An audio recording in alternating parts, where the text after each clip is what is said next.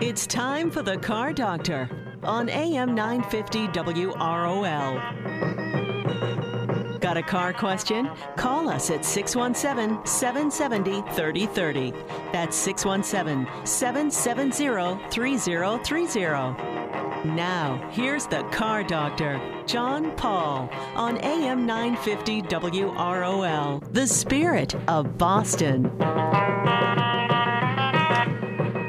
And good Saturday morning, everyone, and welcome to another edition of the Car Doctor program on AM 950 WROL, the Spirit of Boston, FM 100.3, WROLradio.com, or you can tap the app and find us at your favorite app store, WROL Radio. You can stream us online all around the world like people do. Welcome to snowy Saturday morning where it was snowing. It was about an inch of snow in my yard this morning when I got up, and Dennis hates sky poop. I hate it. And now it's going to be really windy and cold. So welcome to spring in New England, which is the second most worst weather in the world. Welcome again to spring in New England. Hey, there's a lot of new products out on the road these days. In fact, the New York Auto Show looks like they're having a lot of premieres showing up.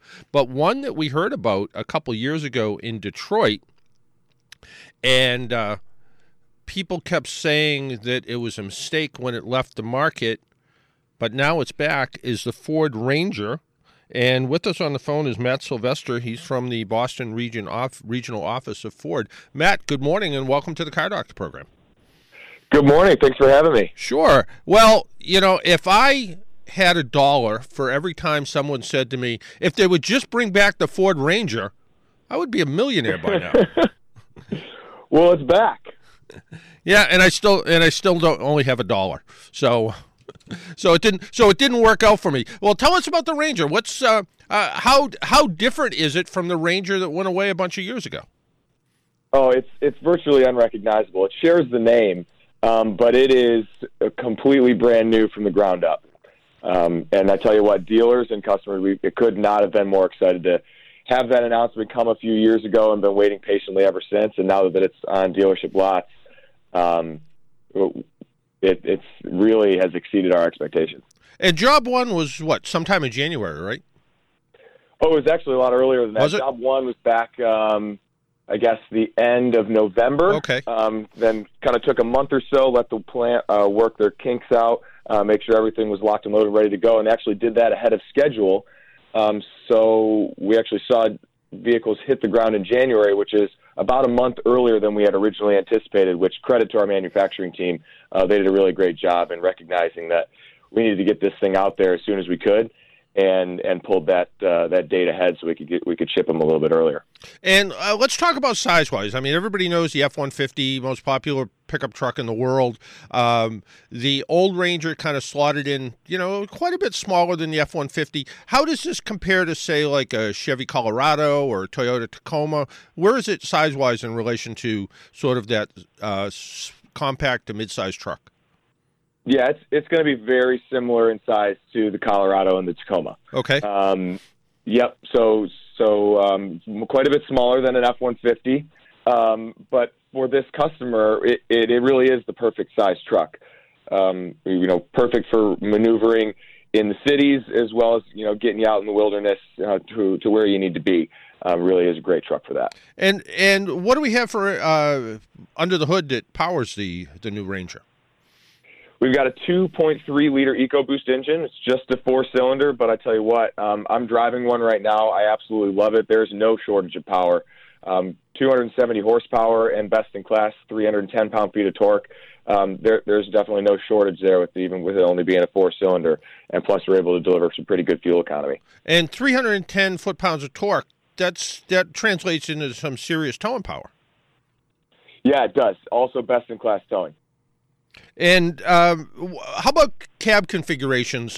You know, today it seems like there is an endless array of cab configurations with pickup trucks. What'd you guys do with the Ranger? Well, we kept it simple. We've got a super cab variation and a super crew variation, so there's no regular cab, and then simply 4x2 and 4x2 4x4 drivetrain options. So we kept it really simple, easy for dealers to order.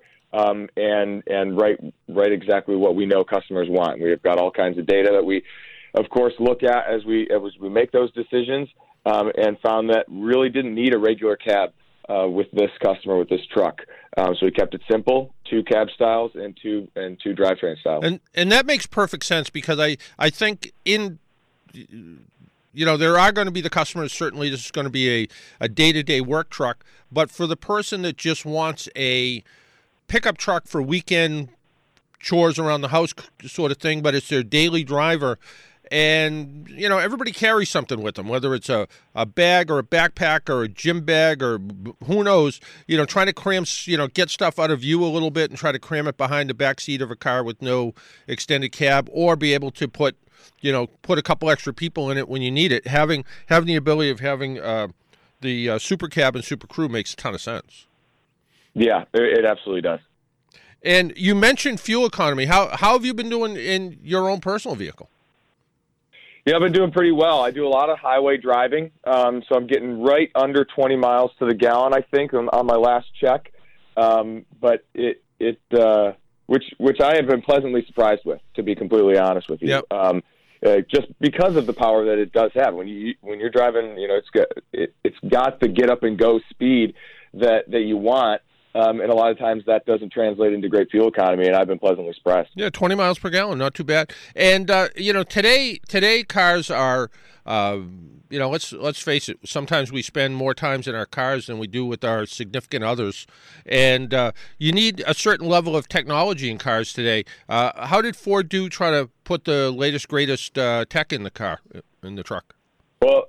Yeah, well, it's got it. So I've in my truck, it's got blind spot information system, which will actually monitor your blind spot for you, and it has trailer coverage on that. So if you're towing something, it'll actually monitor the blind spot of the trailer as well, which is pretty cool. Mm. And it's also got a pretty unique terrain management system with 4 different drive modes. So whether you're just driving on normal dry roads, or you're in the snow, you're off in the mud, or maybe you're playing around in the sand dunes. It's got 4 different drive modes to help customers get through the conditions that they're in. So it could turn a novice off-roader into a pretty serious off-roader then. Yeah, it really could. Yeah, no, it sounds good. And a lot of people know of the Ford F-150 as the first truck that used a lot of aluminum, and as I recall, there's a fair amount of aluminum in this, right? Yeah, there is a decent amount of aluminum. We didn't go as far as we did on the F-150. We've got the hood, front fenders, and then rear tailgate are all made out of aluminum. So we didn't quite go as far as we did with F-150, but still a significant amount of aluminum and a nice weight savings for us. And today it seems like it's all about transmissions, and years back it was you ordered a vehicle, it had a 3-speed automatic or a 4-speed manual, and that was it. Now we're seeing 6, 7, 8, 9, 10-speed automatic transmissions. And as I recall, the Ranger's 10-speed automatic, is that right? Yeah, 10-speed automatic, which is class exclusive. Yeah, and that is something that as some manufacturers go to continually variable transmissions. I like the idea of a transmission with gears in it, personally. I like the feel of it. I like the performance characteristics of it. To me, it all seems to work just that much better, but could be just me. But I share that sentiment as well. Yeah. Sometimes what people have a concern about is with turbocharged engines, longevity, and then also fuel requirements. Any special fuel fuel requirements with this EcoBoost engine? Nope, just regular gas. Regular gas.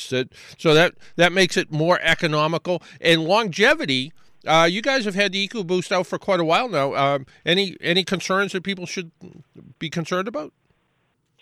No, not to my knowledge. I've had an EcoBoost engine in a number of the Fords that I've driven, and have never had any significant problems with them. So it's a technology that Ford's definitely betting on. We've got EcoBoost in I think every single one of our vehicles in some way, shape, or form. So there's definitely a big bet on it, and it's been performing very well for us.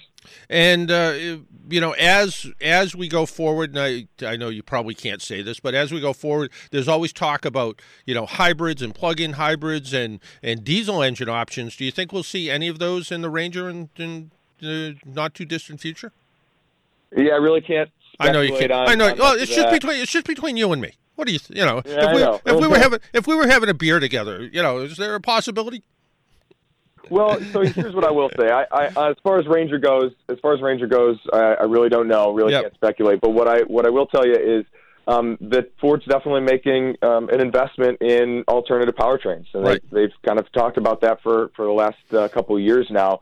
Understanding that hybrid technology, plug-in hybrid technology, has come a long way, and I think we can probably expect to see those types of powertrains across the Ford lineup in the not-so-distant future. Now, you know, Ranger right now, definitely no plans to introduce, you know, something like a hybrid, but hybrid powertrains are going to start becoming more common across the Ford lineup.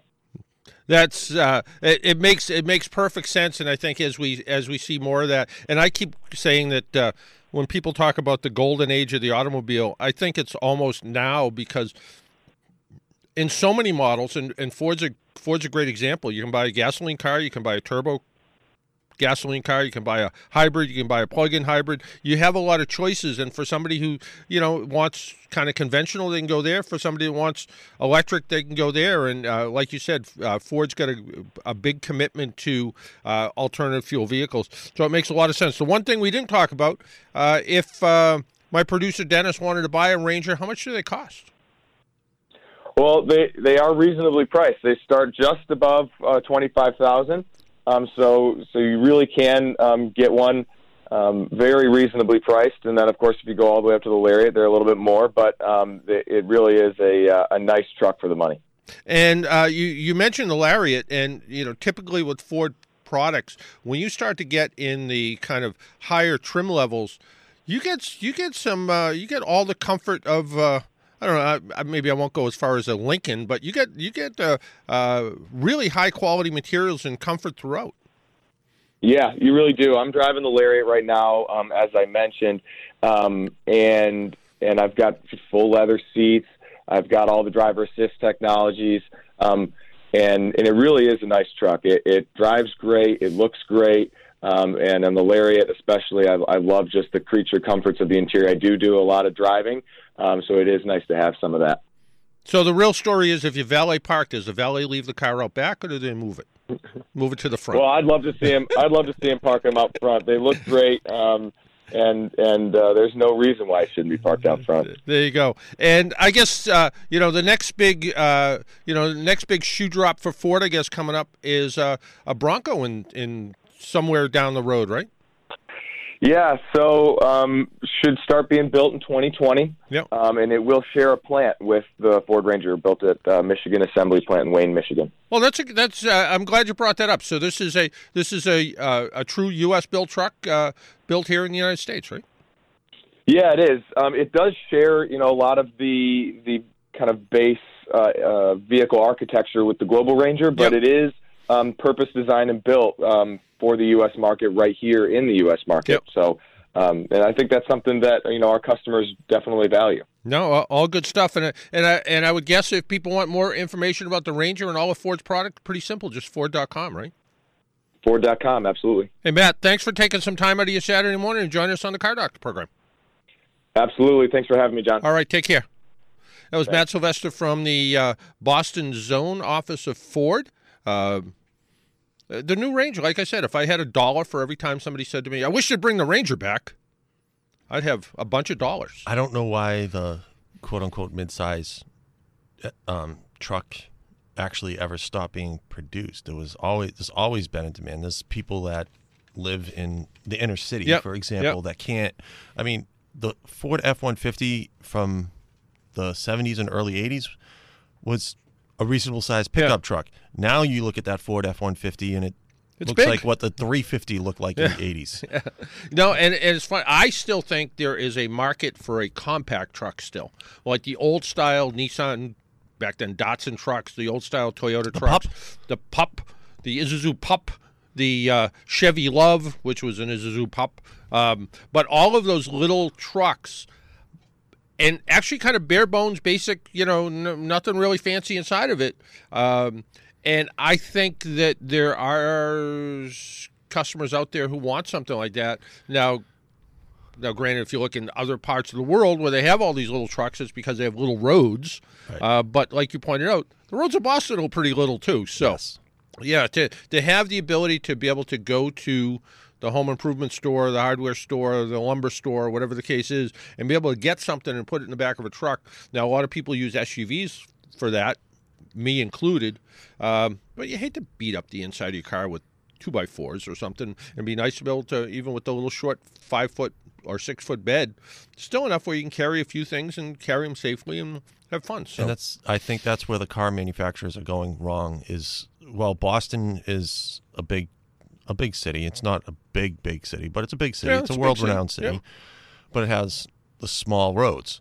New York has big roads because of how they rebuilt New York. Chicago has big roads.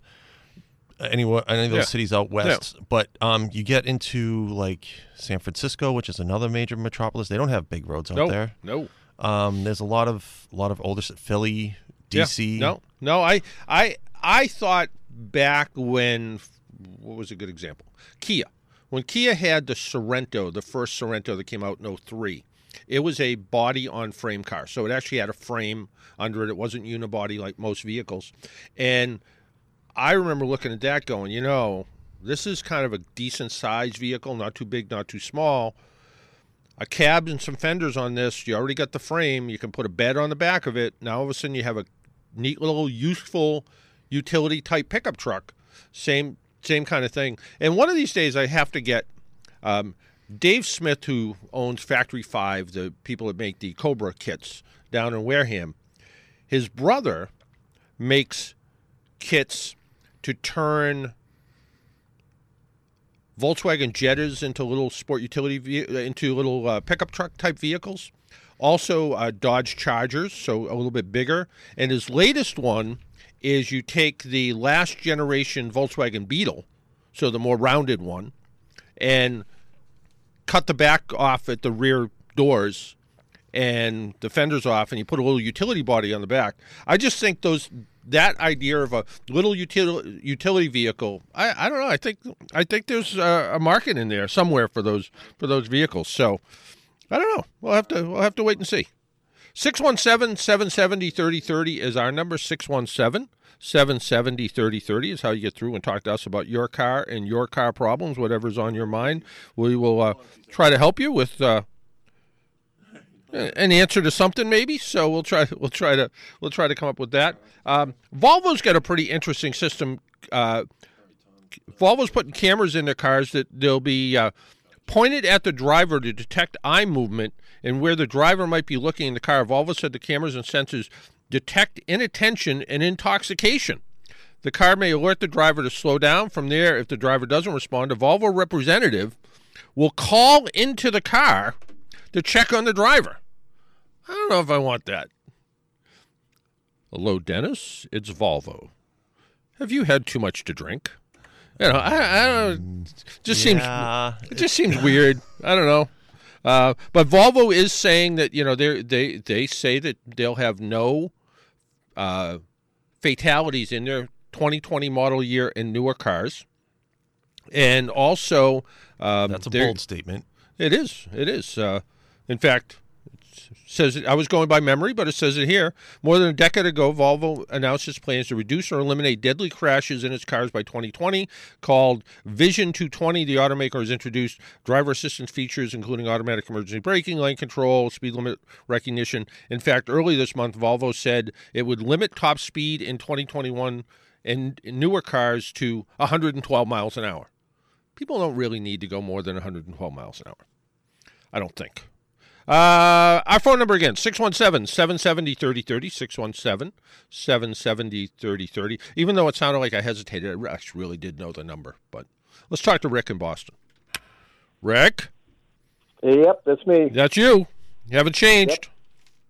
No, it's been harder to get hold of you guys since I retired, which surprises me. Yeah, you know, I've heard that from retired people. They say that their time is, you know, they use more of it. My wife, who's retired, well, we won't talk about that. She's in the studio. I feel bad talking about her in front of her. Yeah, well, you gotta work on keeping both sides happy. Well, you know, and somebody reminded me that I told them many, many years ago the expression "happy wife, happy life." So, yep. So, what can I do for you today? Go ahead. I got a question. I don't think I've ever asked you guys. All right. Okay. What does AAA recommend as far as, you know, in the Boston area, as far as having for your insurance on your car? How much insurance? Yeah. That's how much, like for medical, for collision, you know, whether uninsured driver is a good thing, you know, different like et cetera stuff like glass or whatever. Here's the funny answer, and this is a horrible answer. Apparently, according to the insurance board or whoever it is that handles insurance companies can't recommend anything more than the minimums.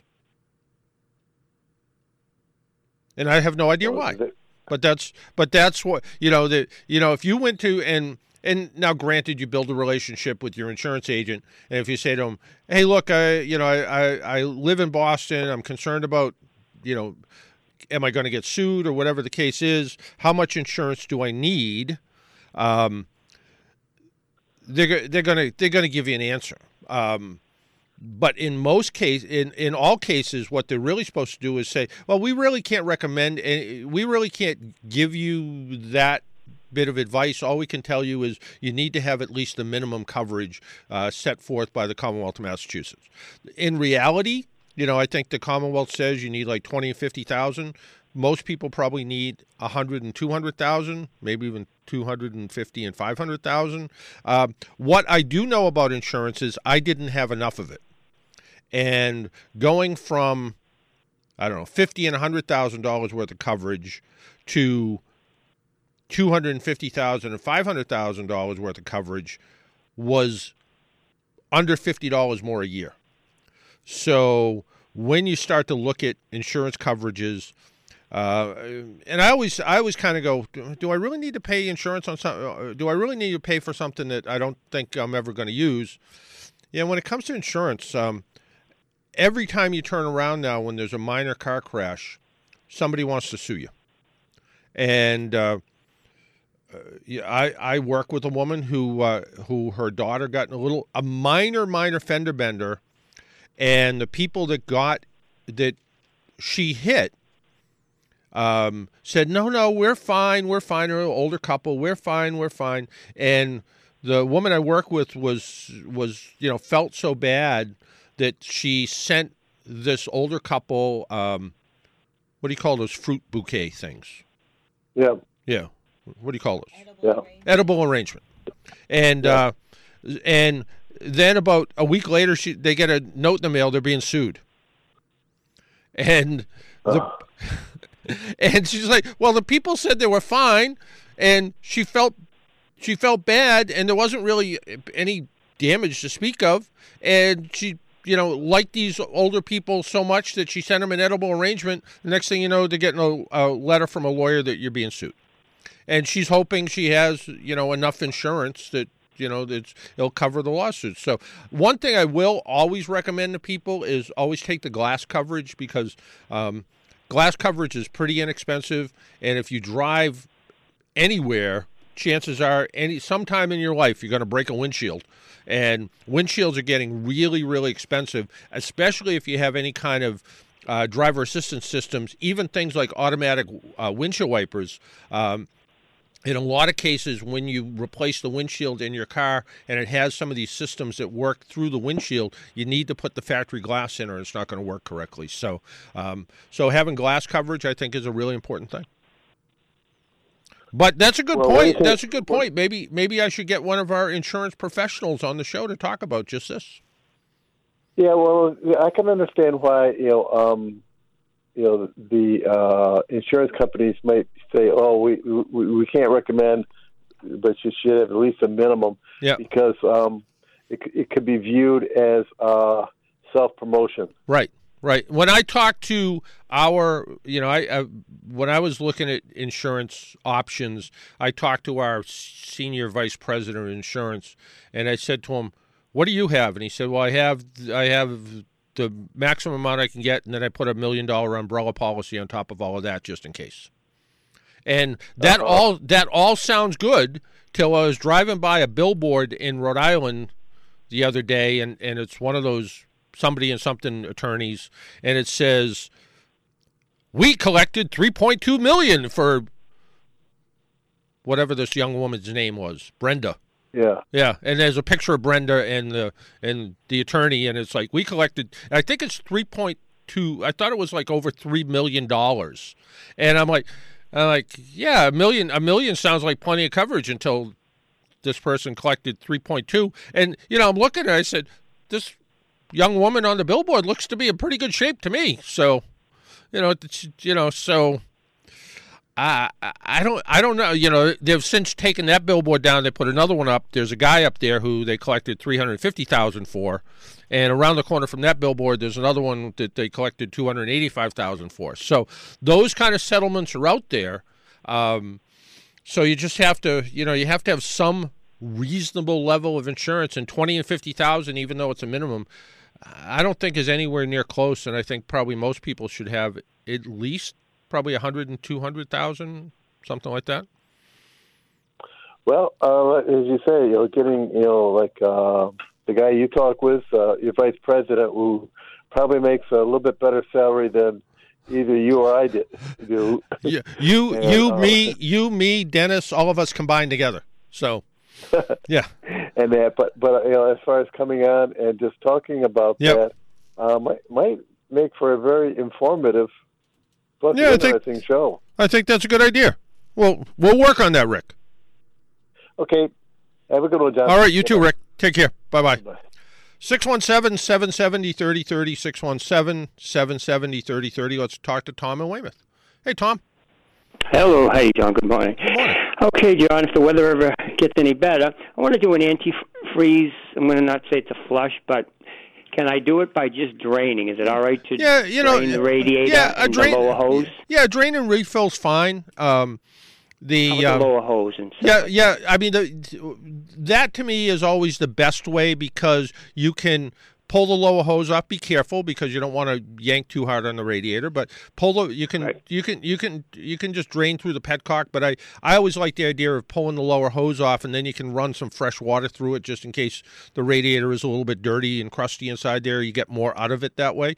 And then once you're convinced all of the fresh water looks, the water looks clean coming out of it. And again, just, garden hose in the top and watch what comes out of the bottom. When it looks clean, stop, let it drain out, and then fill it back up with the, 50-50 mixture of antifreeze and water, and you should be in good shape. Okay, the question is, this is a Honda. Okay. It's 2013, so it's like going on fifth year of use. Yep. Do you think I should go with the Honda? It's more money, or I've seen some other ones out there, but it doesn't totally say Honda, but they're blue and they're kind of recommended. Have you any insight in that? Yeah, I always, it's funny. Way back when I worked in a garage, and granted that was a long time ago, there was two kinds of antifreeze. There was green antifreeze and red antifreeze. And the green antifreeze went in everything, and the red antifreeze went in Toyotas. And come to find out, there was a little bit of a difference, but not a ton of difference between the two kinds of antifreeze. One had silicates in it, and one didn't. And then what happened was, every manufacturer kind of came out with their own, and you can, there is a difference. And here's what Honda actually says. Honda Long Life Antifreeze Coolant Type 2. The coolant is pre-mixed with 50% antifreeze, 50% distilled water, which is nice, because if you're actually using distilled water. And then it says, if Honda antifreeze coolant is not available, you may use another major non-brand silicone coolant as a temporary replacement. Make sure the high-quality coolant is recommended for aluminum engines. Continued use of any non-Honda coolant can result in corrosion, causing the cooling system to malfunction and fail. Have the cooling system flushed and refilled at your Honda as soon as Honda antifreeze is available. So Honda's saying, you can, if you blow a hose and you're in Iowa and there's no Honda antifreeze nearby, use Prestone. Right. But when you're done, drain it out and put other stuff back in. So yeah. I would, based on that and doing it every 5 or 6 years, I'd probably use the Honda antifreeze. There's one, though, that I found that this, like Napa's and more places that service garages carry. Yep. It's called a Penta Frost. Yep. Blue, and two different, parts places recommended it. These are private ones. Yep. They call it Penta Frost Blue or whatever. But yeah, okay. I mean, it's $30 a gallon, I guess, for a Honda versus 20. But, I guess I don't want to fool around. Yeah, but yeah. Even at $30 a gallon versus $20, for $10 again over, over 5 years. Yeah. Is it really? Right. No. Yeah. Absolutely not. That's the way I was just curious. Yeah, if it was something. Yeah, I'm pretty frugal, but you average that out over $2 a year. Even at Cumberland Farms, the coffee's $1. So. That's why I went by. Yeah. I'm doing the same way. I'm kind of leaning the same way. Yeah. I just got another question on my brakes. Notice the grinding. It's 28,000 miles on this guy. I had it since brand new. And I pulled the fronts off, and, geez, it wasn't grinding there. Grinding in the rear, which is kind of strange. Mm-hmm. The original, one was grinding there. I did do the fronts over. And I think I noticed one of the slides was sticking, so I think maybe that threw off the front, and that pad was totally gone, just before the wear and so forth. But so I wound up doing a whole taking everything apart. But one thing I noticed on all of these brake pads, they're basically, when you went to take them out, typically they come out. These were frozen. Every wheel was like frozen. I'd take a hammer and pry them out, So I'm thinking, how can these things actually even be working correctly? Yeah. I've never seen such a thing on a car. And this is supposed to be a Honda, and I don't know how much it has to do with being a Honda. Well, first off, the rear brakes on Hondas wear prematurely, especially your vintage 2012, 13, 11. They've had some issues where the rear brakes wear twice as fast as the front brakes. Honda has no real answer for it, other than we've come up with a new pad design. It's supposed to last a little bit longer. I don't know how much it really did, but that is fairly common with the Accord, and not so much the Civic, but more the Accord. And but I have never seen so much corrosion on cars than I have in the last 5 or 10 years. It's just, I swear, it's the stuff that we put. Now, we do it for safety reasons. We put all this, salt and brine and all this stuff on the roads. And, we had a metallurgist on this program years back, and he claimed that the biggest problem with deteriorating roads and bridges has to do with the stuff that we put on the roads, because it just eats at all the metal products, and and that's part. But I have never seen so many caliper slides stick than I have in the past few years. I remember taking apart brake systems that hadn't been apart in years, and they still. Well, that's what I was going to say. Yeah, I've taken many apart, and everything fell out. Everything fell out. Could not get out. I had a little sledgehammer and a bar, and I said, but what I was going to say, so because of that, even when I put them back in, new stuff, cleaned up them, the part that holds it and ground it and even filed it, just still tight. Should I use? I was thinking of using almost like an anti-seize on the ends of the tabs of the brake pad where it goes into the. These have like little stainless steel slide, new ones you put in and so forth. Next time you're at Napa or one of those stores, and I think AAA members this month get money off it, 20% off at Napa. They actually have a brake lube. They actually have a lubricant that's designed for brake systems. Is it the slide? I have a special stuff. It's called for slides. It's a it's a high temperature. Is that it? But you can use that on the tabs of the brakes where they sit in there. And it also depends on where the pad sits in the either in the caliper or the pad mount. You know, has rust started to build up in there? Like you said, you took a file and tried to knock it off. I know the last time I did brakes on my car. I did the same thing, and the brakes weren't that old, and I had to beat the pads out of the caliper bracket to get them off, and then I kind of ground off as much rust that was built up. I ended up, to get the pads to sit better, I actually ground down the pads just a little bit on a grinder just so they could get them to fit a little bit better, because they were still, in my estimation, too tight. Yeah, I feel the same way. That's what I was thinking of grinding it, so that's good you did it. I think I may do. I think I'm going to pull them apart. I am just not happy with them. They just all feel too tight. Yeah. Okay, so that's probably the issue or whatever, Okay. If it ever warms up, I'll get back. All right. John. All right. Thank you. Right. Take care. Bye-bye. 617-770-3030, 617-770-3030. Let's talk to Frank in Medford. Hey, Frank. Morning, John Paul. How are you? Good. I had a question about it. I got a 2008 Ford F-150, 4x2, and the reservoir on the power steering seemed to go down the other day, and I looked on the ground and I see some fluid. So I'm thinking it's the rack. Ooh, okay. And do they rebuild those, or do they? No, you can. You just buy a remanufactured one. Yeah. Yeah, you can get remanufactured rack and pinion units from all kinds of places now. I think you would be hard pressed to find a new one actually. So, yeah, but I would look. It could be the rack. There's no reason to think it, might not be the rack. But I would look more at, the high pressure hose that runs off the pump down to the rack because. That typically is going to be something that's going to be more of a problem. I mean, the good thing is if you did need to replace the rack on that, it's actually pretty easy to get to. A couple hours labor and you got a new rack in it.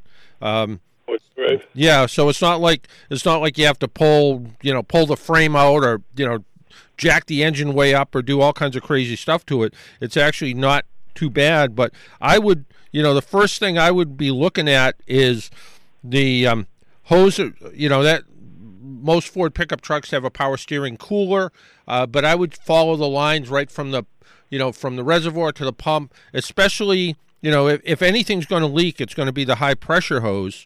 There's a high pressure and the return is lower pressure, and there's also even a power steering pressure switch in there. So I would want to get it, either up on some stands or ramps or on a lift, and look and see where it looks like something's, where something's coming from. But if, like I said, if it is the pressure hose, not that they give those away either, but it's certainly cheaper than putting a rack in it, but I would look real careful just to see what it is. Clean everything all up there the best you can, and then look for a leak that way. Yeah, it's got like 40,000 miles on it, so I mean the mileage is good. But but I know that my neighbor he's got a Ford there. I forget what model it is now. It's one of those. It looks like not an Escort, but something bigger than that. Yeah. Hatchback, and he had like 3 racks done on the foolish thing. I don't know what the problem was, why they kept leaking, but he could have just got bad racks from somewhere. But if you went to Ford, maybe you could get a new one. But a new rack is going to be probably $600-$700 for the part. Right. And you could buy. Something like A1 or something, one of those, companies that all they do is rebuild this stuff. And, certainly it would be somewhat cheaper. And it's kind of funny. I was, you look at availability of parts sometimes, and I was talking Junior D'Amato on the ride home last night. He called me on the ride home. We haven't spoken a little bit, and of course he runs his shop over in, you know, Hyde Park in Middleborough, and he was saying there was some part that he needed to get, and he said he tried everywhere to get it, just couldn't get it from anybody. And he said his parts guy actually had a has an account with Rock Auto, and he said, I can't get it anywhere, but I can order it from Rock Auto for you. I can have it. It'll be there tomorrow. So, wow. You know, so, but yeah, you know, if you wanted to go out and, you know, you bought a remanufactured one, you know, just looking online real quick, you know, Cardone has a remanufactured rack. Now this is, of course, this wouldn't be the price that you would pay from, you know, if you had somebody put it in for you, but, you know, the parts, $145 maybe, a complete assembly, a little bit more than that, you know, with new outer tie rod ends. So, yeah, I mean, you're even the Motorcraft one. So, factory style Motorcraft, $328. That's about half the price that the dealer would get for it. So, you know, if it is a rack, you know, like I said, the good news is a couple hours labor, so a couple $100 to put it in plus an alignment. You know, they warranty them for any? You know, it doesn't state anything. Yeah, I don't know. But I, for instance, if you went to an approved auto repair shop, like right. You know, you minimum you're getting a 2-year warranty from AAA. So. Oh, okay. Yeah. I didn't know that. Yep. Yeah. So you know, like I said, you know, Motorcraft probably the best. Because it is, you know, it is Motorcraft. It is a Ford manufactured part. Right. They claim that they do, you know, they magnaflux them and look for cracks and leaks and all kinds of stuff to make sure that everything's perfect, and just go from there. Right. Okay. Because nobody does remanufacture the pod you have, right? In other words. There is, I mean, there are companies that will do them. I think there is actually somebody over in, I don't know if it's over in like Dorchester or Hyde Park or something, but I know there's a company out in New Jersey that does that. But then you're out of, you know, you're without the truck for, you know, a week to 10 days till they do it and, you know, ship it back and forth. The idea of pulling it apart, replacing the seals in it and putting it back together, I would rather take a chance on someone else doing it, remanufacturing it and swapping them out. Yeah, so the Ford Motorcraft would be the best. That would be the best one, but like I said, it's all based on, you know, A1, which is a fairly inexpensive remanufacturer. I've put some of their stuff in. I've seen a lot of their stuff put in, and it all, you know, they seem to work okay too. And where are they located? I have no idea. Most parts stores carry that brand. But before you do anything, get it up on a lift and find out where it's really leaking from. Right. Okay? Okay. Thanks. All right, take care. Paul. Yep, bye-bye. 617-770-3030, 617-770-3030. When we come back, we're going to talk about the truck that got me around last week, which was the Dodge Durango. Also, I can tell you about my Fios Verizon experience, which is a little bit like diagnosing a car. When we come back, we'll talk about that. Of course, we want to talk to you. Phone number 617-770-3030. We'll be right back.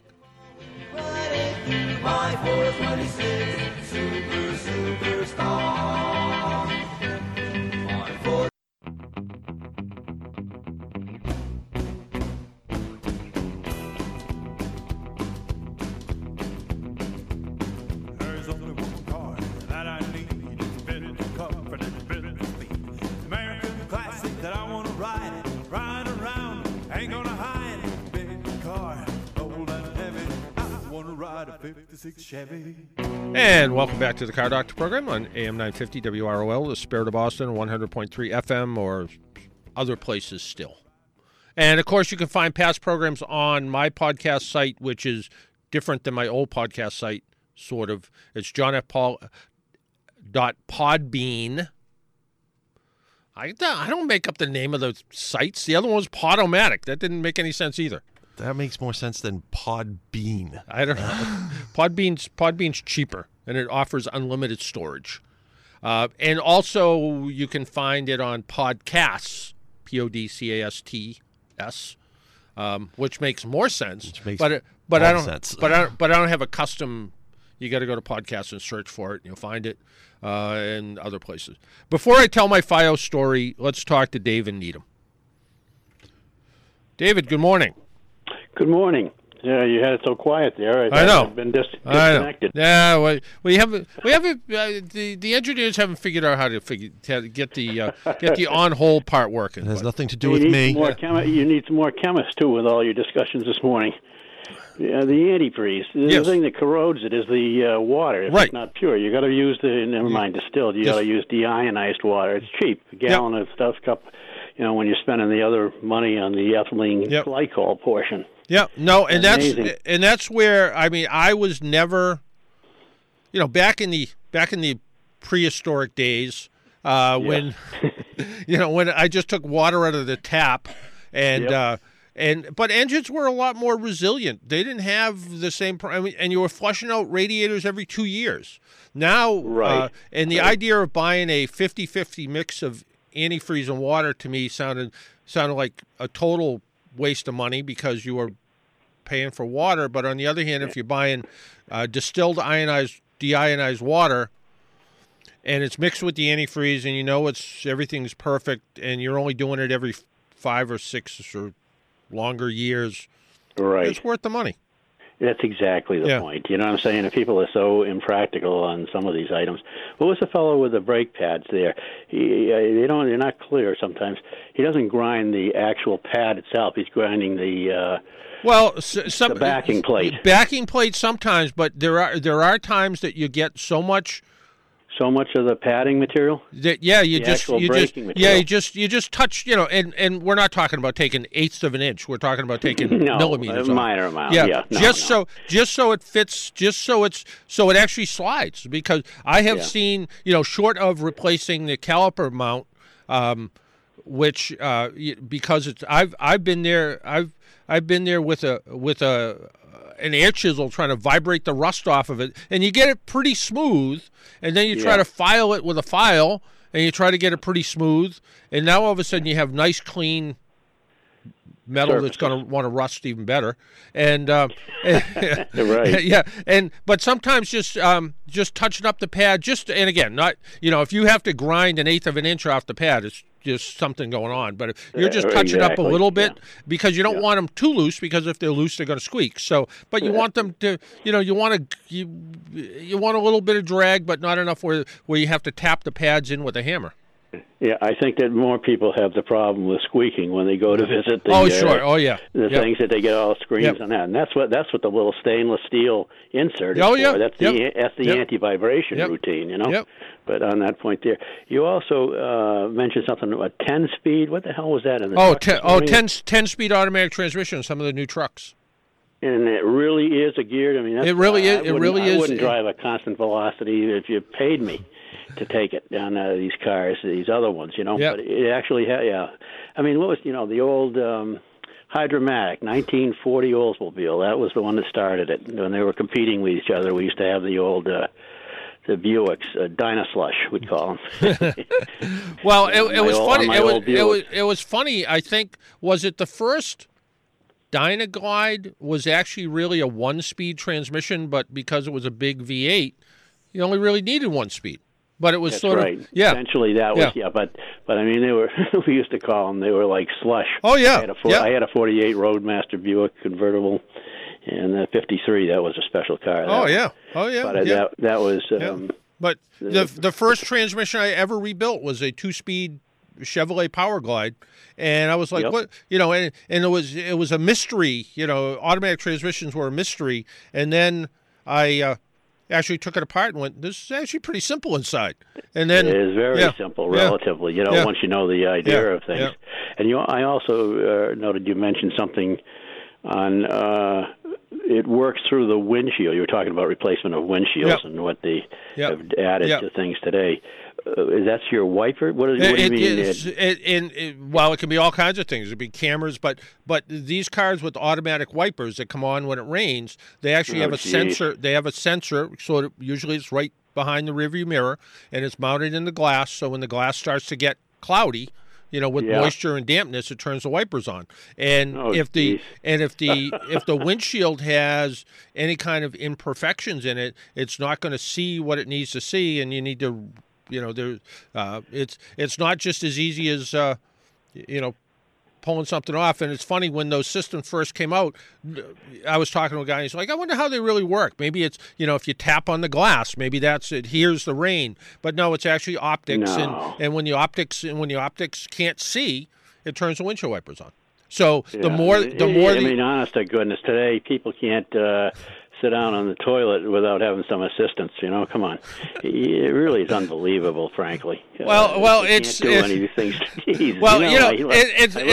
funny. Like the windshield wiper one. I mean, I drive pretty basic cars, and they have regular wipers.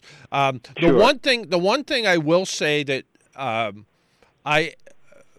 I do get spoiled with is push button start, though. The idea of being able to leave your keys in your pocket, walk up to the car, hit the start button, and not have to fish around for your keys is actually kind of nice. And neither one of our cars have that, but some of the test cars I do have that, and it's like it's kind of a nice feature. And I was talking to a woman the other day, and she said it's the best thing ever because I know that I can keep my keys in my pocketbook. I walk up to the car, the door unlocks, I get in, I don't have to fumble around because it never fails. My keys fall to the bottom of my pocketbook. I can't find them, and it's a feature I've grown to like. Yeah, no, I agree. My wife's got that in hers too. Yep. But some of these other, some of the old cars. I laugh when I hear people talking about their mileage they get. I mean, the best car I've ever owned, and I've owned a lot of different cars. Believe me, the town cars and full size cars over the years. Is this?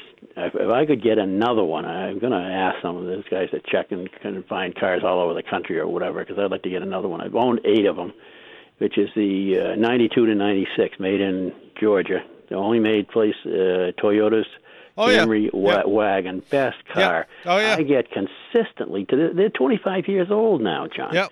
And I'm getting on highways. I just fill it when I get on I-90, fill it when I get off in Columbus, Ohio, on I-71, whatever is out there.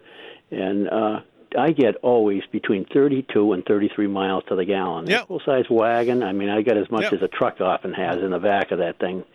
It's just the best little car I've ever had. Yeah, no, that's there. There are some of those you can find. You look around. There's, as much as everybody wants to beat up on some of the late '80s, early '90s Buicks.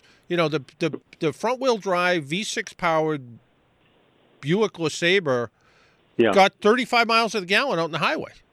Yeah, I'm just saying it's around town. I'm 26 miles. What the hell else I want to do? Have that resistance on that anyway. No, you're absolutely right. One other thing, the aluminum and steel. What was the aluminum with the steel? Aluminum fenders on something. On the new Ranger, aluminum fenders, aluminum hood, and I think it was aluminum tailgate. Where like the Ford pickup has an aluminum bed. And it's all about weight savings and strength, and it's not aluminum. It's an alloy, and it's pretty rugged stuff. On the other hand, they came out with a product that requires a whole different level of how to repair it. So not only that, I mean, you got a corrosion factor anytime you start putting those together. I remember Nash Healy's; they were built in the body was put on in Italy, and I don't know how many of those I had. Yeah, but there's aluminum body. When you put aluminum, when you put steel and aluminum together, it's not. They don't match. Yeah, it's you get electrolysis or. That's right. Something. That's right. Yep. People don't even understand half the stuff that they're talking about today.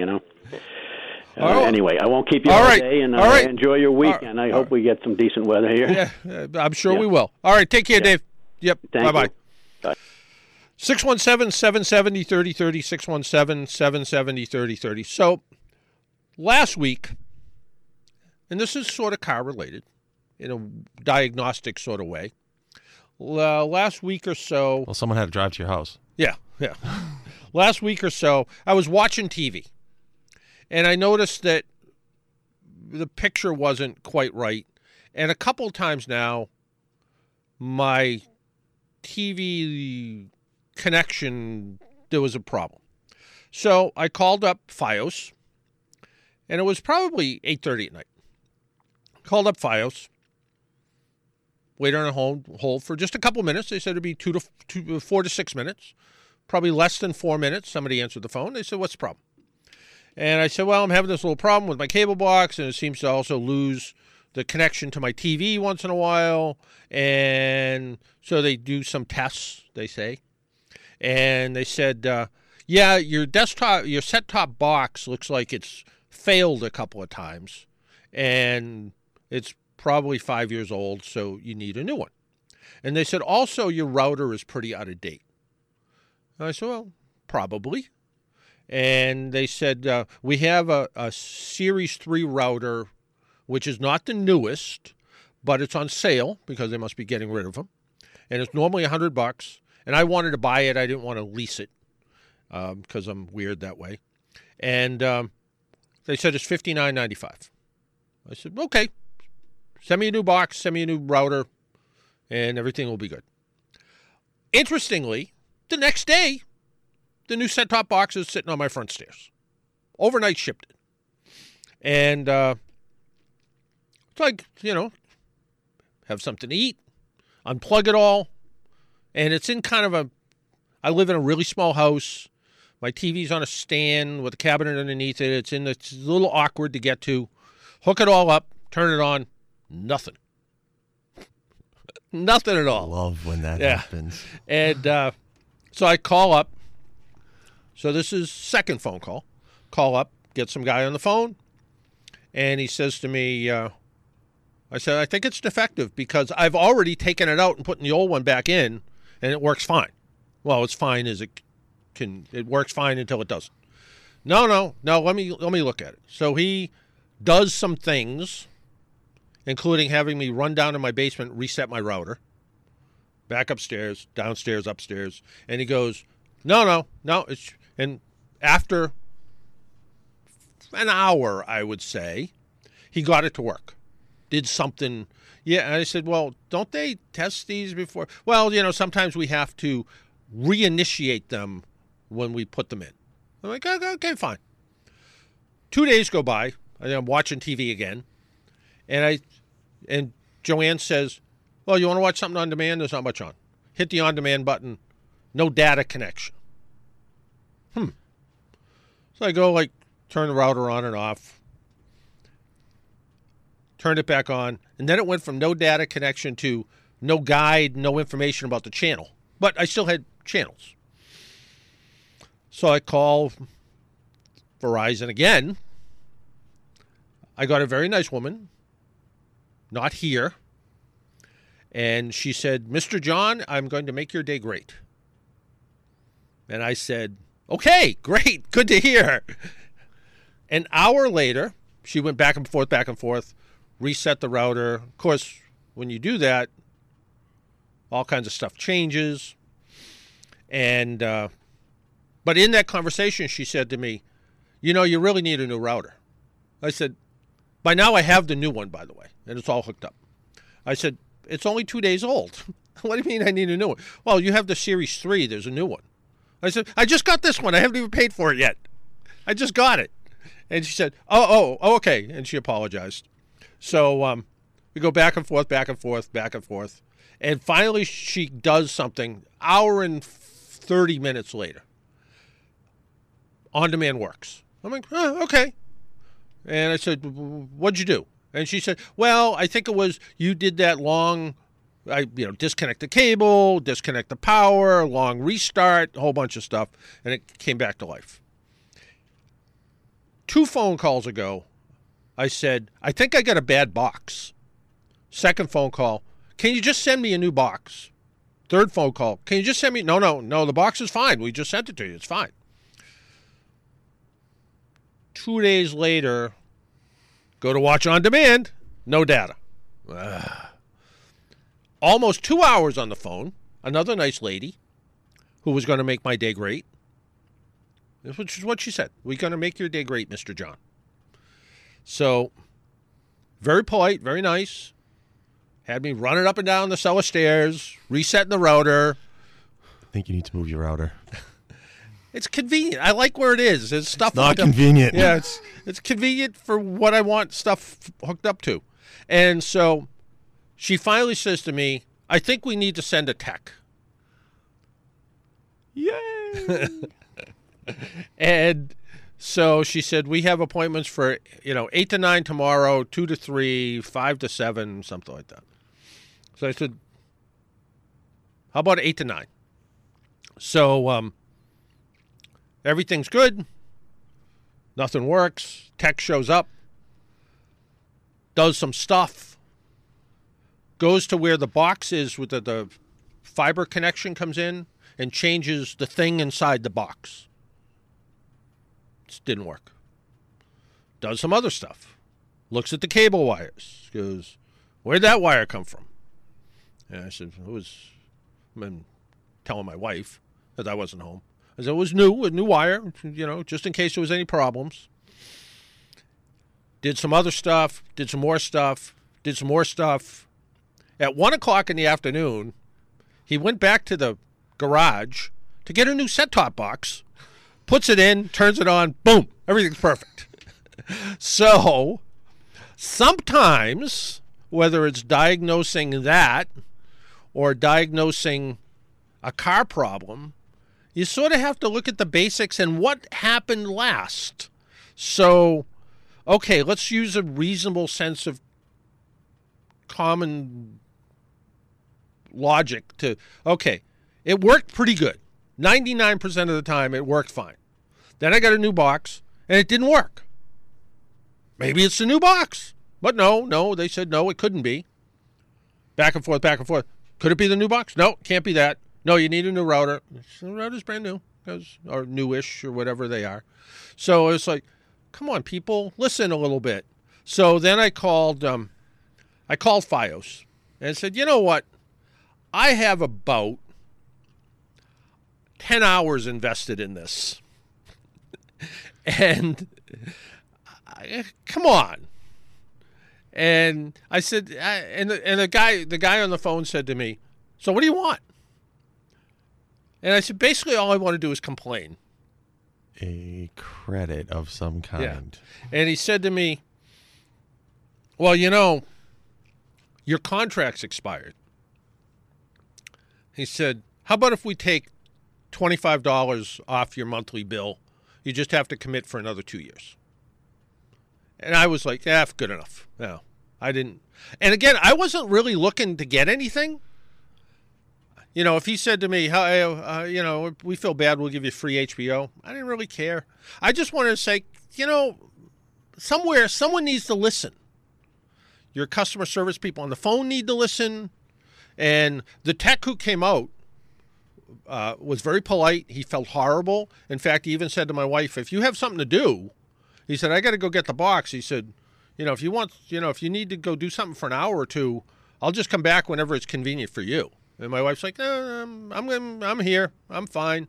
But again, sometimes, as you look at car problems and problems in general, sometimes you just have to look at it and go, it all started here. So let's look at that. Just saying. And you do phone support. I've done phone support. I've done cable support. Yeah. It's there are times there are times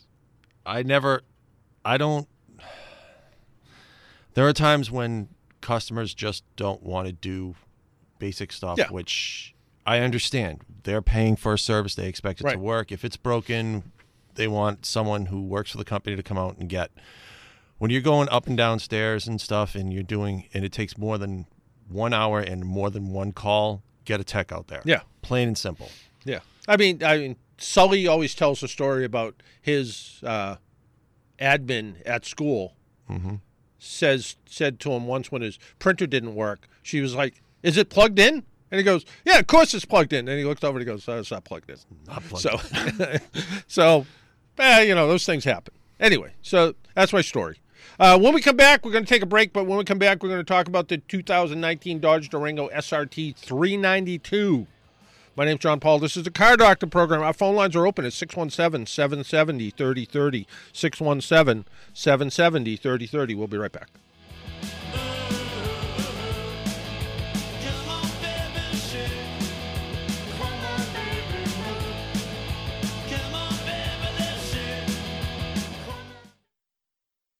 My pappy said, son, you're going to drive me to drinking if you don't stop driving that hot rod Lincoln.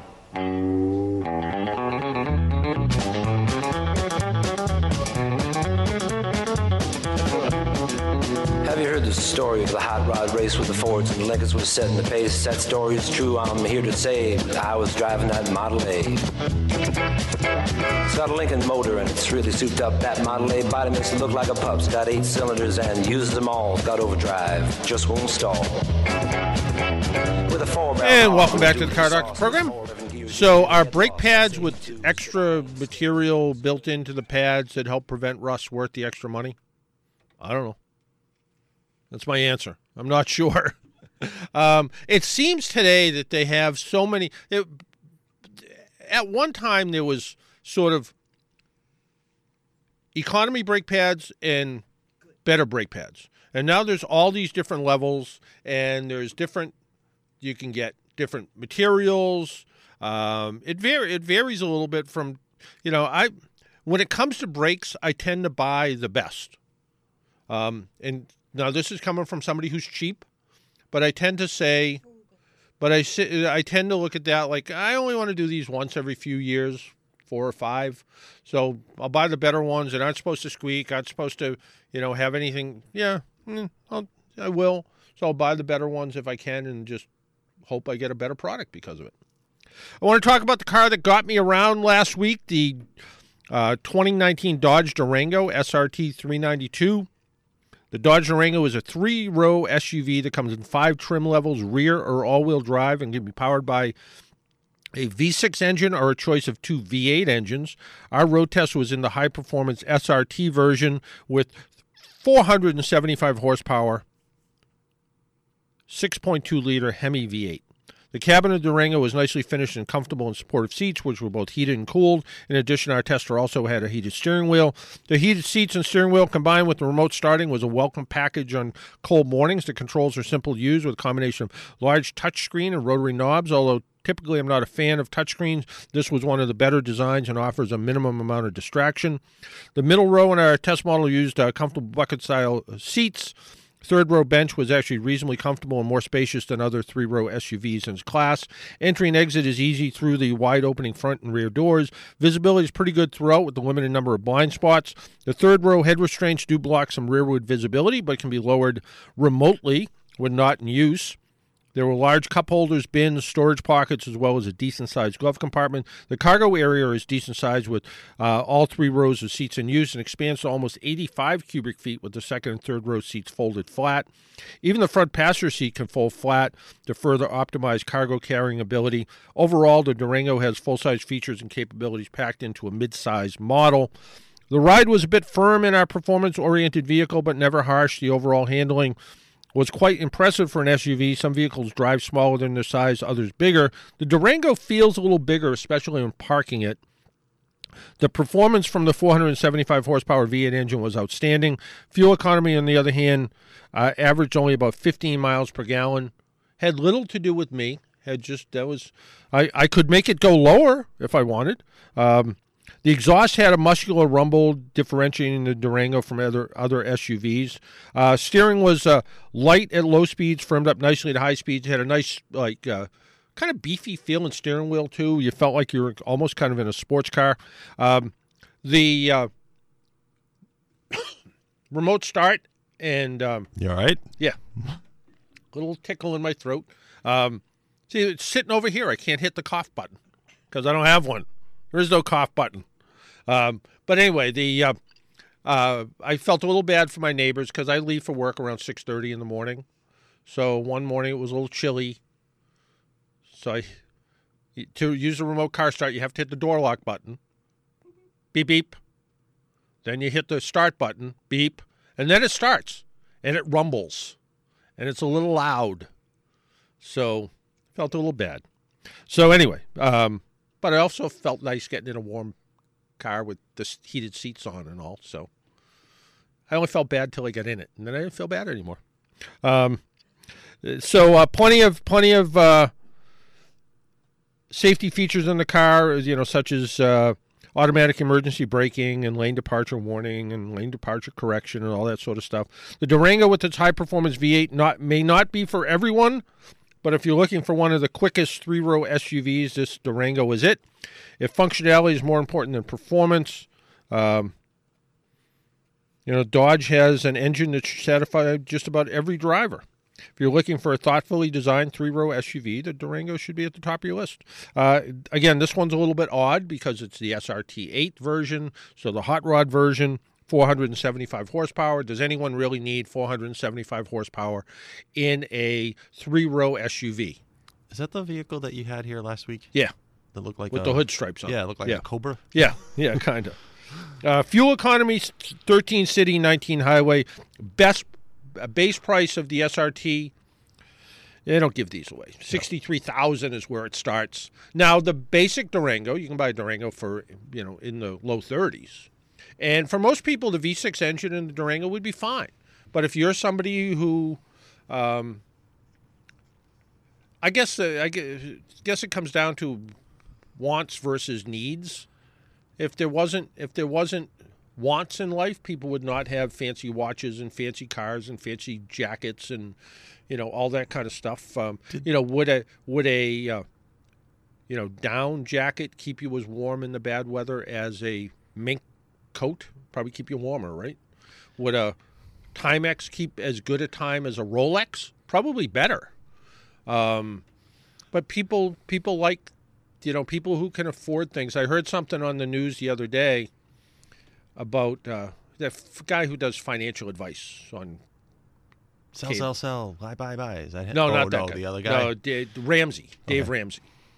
And he was talking about a friend of his who's a billionaire just went out and spent $500,000 on a car.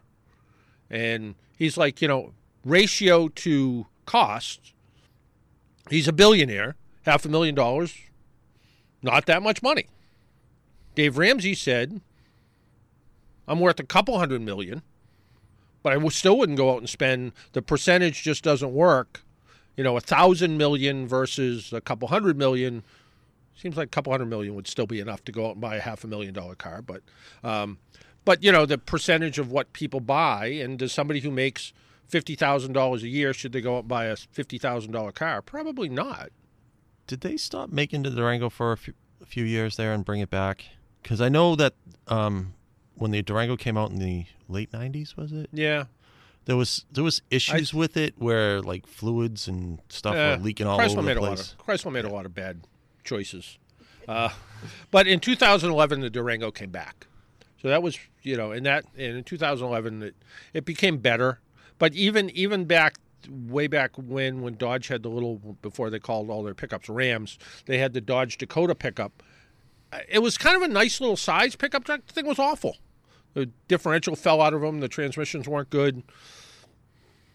And there was a lot when in 07, 08, 09, Mercedes owned Chrysler for a while.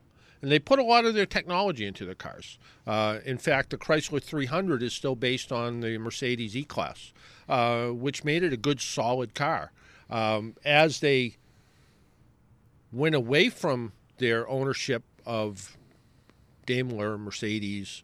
They had some challenges there for a while, and then now where they're owned by FCA, the Fiat Chrysler America, whatever it is, they have looked into developing some better products, and the Durango that I drove, I've driven them with a lot of miles and a little bit of miles, and this one seems pretty good. Now, I will say I parked this one next to a 7 or 8 year old one, and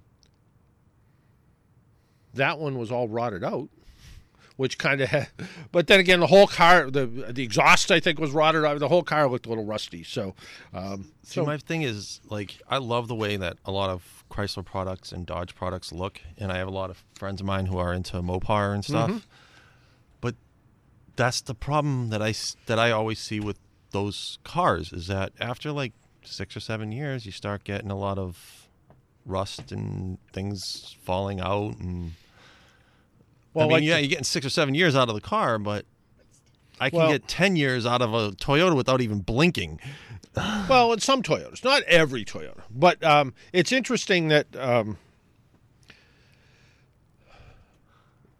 one time I was at a small Chrysler factory, it was where they actually built the Dodge Viper. And the Viper is sort of a handmade vehicle, but that's where their engineering was. And there was a little engineering room, and there was a sign hanging up that said something like,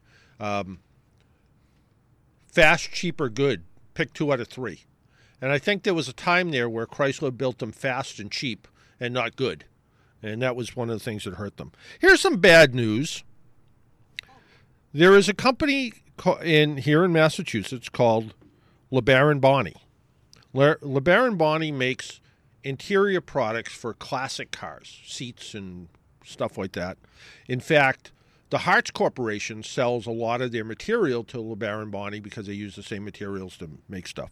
And after closing its doors late last week, LeBaron Bonney Company, a longtime supplier of reproduction interior and upholstery kits for Ford and GM collector cars, has filed for bankruptcy. According to Josh Burnett of Kiddiff and Associates, a law firm representing the company, on Tuesday, LeBaron Bonney filed for Chapter 7 bankruptcy, which means the company's assets will be assigned to a trustee and the assets will be sold to satisfy any outstanding debts.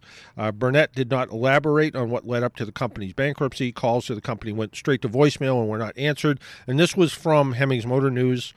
When brothers Lee and Jack Atherton founded LeBaron Bonney in 1938, the furniture company Scions did so to provide rental bicycles to tourists from their summer home on Cape Cod. They later tried a number of direct mail businesses, and they also sold historic maps, replica sailing vessels, handmade goods before they settled on old car upholstery in 1959. Talk about a variety of things, from bicycles to replica sailboats. According to company lore, Lee Atherton had bought a Ford Model A to restore with his son Barry, but found nobody willing to reupholster the interior or restore the convertible top. The trimmers at the family's furniture business took a look, decided they could duplicate the interior and the top, and their business went on to win praise with old car shows. Atherton decided this was the business opportunity he'd been looking for and started packaging interior restoration products that he could sell worldwide using mail order businesses, the model that he and his brother had tried decades earlier. By the mid-1960s, the business was booming thanks to ads placed in Hemmings Motor News. Atherton moved the company from Haverhill into a 14,000-square-foot building in Amesbury. They later expanded to a 29,000-square-foot building formerly occupied by Biddle & Smart in Amesbury, a carriage building concern that dates back to the 1860s. So, kind of sad. That company, the one that went back, Biddle & Smart's business, switched to supplying coach-built bodies to automobile manufacturers in the early 1900s. According to Michael Lamb, writing in Special Interest Autos, the company reached its zenith in the 20s and then became the de facto coach builder for Hudson for many decades, and the company expanded with its purchase of Hampton Coach, ABC Auto Interiors, Easy Boy Auto Interiors, all intended to expand the company's reach. According to the bankruptcy filing, LeBaron Bonney had assets of about half a million to $1 million against liabilities in the same range. Burnett said the bankruptcy process can take a few months and significantly longer. Be nice if somebody actually bought. I hate to see those kind of old-timey companies disappear like that, because the companies that provide those kinds of interiors are a little bit few and far between. If you're on social media, this Tuesday at 10 o'clock, go to the AAA Facebook page, and we'll be doing a Facebook Live, kind of a car care thing. So if you're out there, if you're supposed to be working, take some time off. At 10 o'clock, go to the AAA Northeast Facebook page. look like you're working, pretend, and then and check it out. And you can even ask questions online, or you can actually send questions. Well, you can always send them to me at my email, jpaul@aaanortheast.com or AAA.com/cardoctor. You can find me there. Here's something that bothers me. There's always people sometimes hate bright headlights. I understand it. Yep. And brighter headlights were designed for everyone in this room, including you, Mr. Young Man. I'm not that young. Your vision peaks when you're in your late teens, and by the time you're 40 years old, you need twice as much light to see as you did when you were 20 years old. By the time you're 60 years old, you need 3 times as much light to see. If you live to be 80, you'll need 4 times as much light to see. So car manufacturers have put brighter headlights in. And brighter headlights, when they're designed properly, help people with aging eyes see better. The problem is there are headlight manufacturers that don't do a good job. And they put headlights out that are brighter. They're not aimed as well.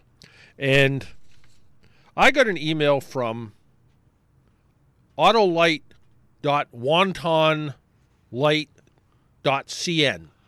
Wanton, okay. Wanton. So Canada. No, China. CN. Oh, China. Yeah, Wanton, yeah. China. Yeah. In Shenzhou, China. Okay. And it says, "Dear manager, how are you?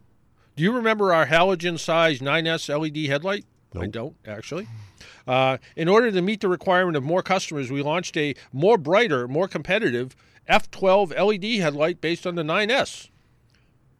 The F12 features the same size as the original halogen bulb, fits all brands, automotive-grade flip LED, 70 watts, ultra-thin, 12-month warranty. Looking forward to your inquiry. So here's a company in China that will make all the super bright headlight bulbs you want, and they're brighter than they're supposed to be.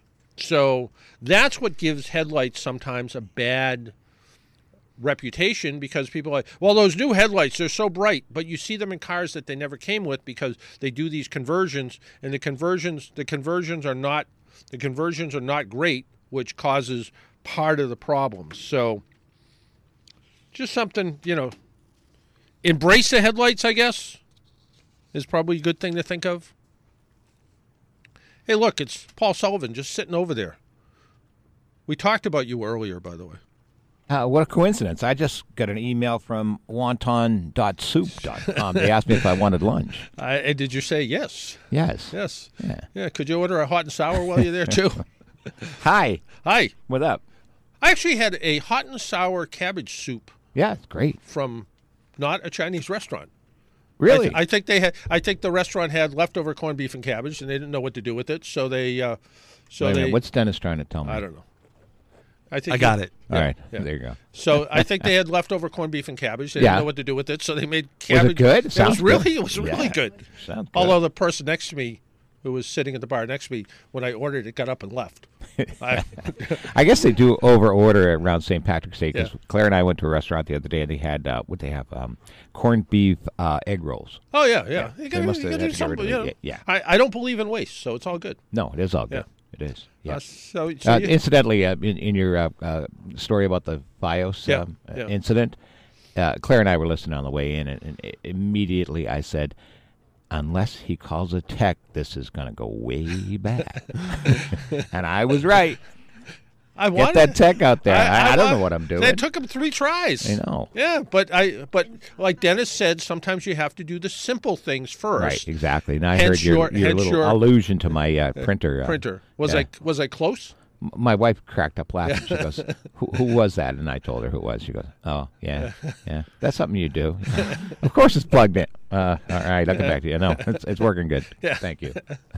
But that's, and that's fine. The simplest things first, guys. Yeah, that's it. You check the basics, but listen to your customer. Right. That's all I'm saying. And be logical. Yeah, be logical. If you're on the phone for more than 20 minutes, I'll even say 15 minutes, it's time to get a tech out there. Is that what it is? Okay. Yeah, and it's nice to be on your show, Mr. John. Well, we're going to make your because of the Irish Hit Parade coming up next, we're going to make all the listeners' days great, too. Yes, we are. All right. Well, I'm going to try anyway. Yeah, okay. Yeah. Anything special today? No, it's a comforting show because the hecticity of St. Patrick's Day has now passed. Is that a word? Hecticity? No, I just made that up. Yeah, okay. I'm not that smart, so you're the one with the PhD. I love doing that and have people look at me and say, "Is it a really word or is he that smart?" I'm not that smart, guys.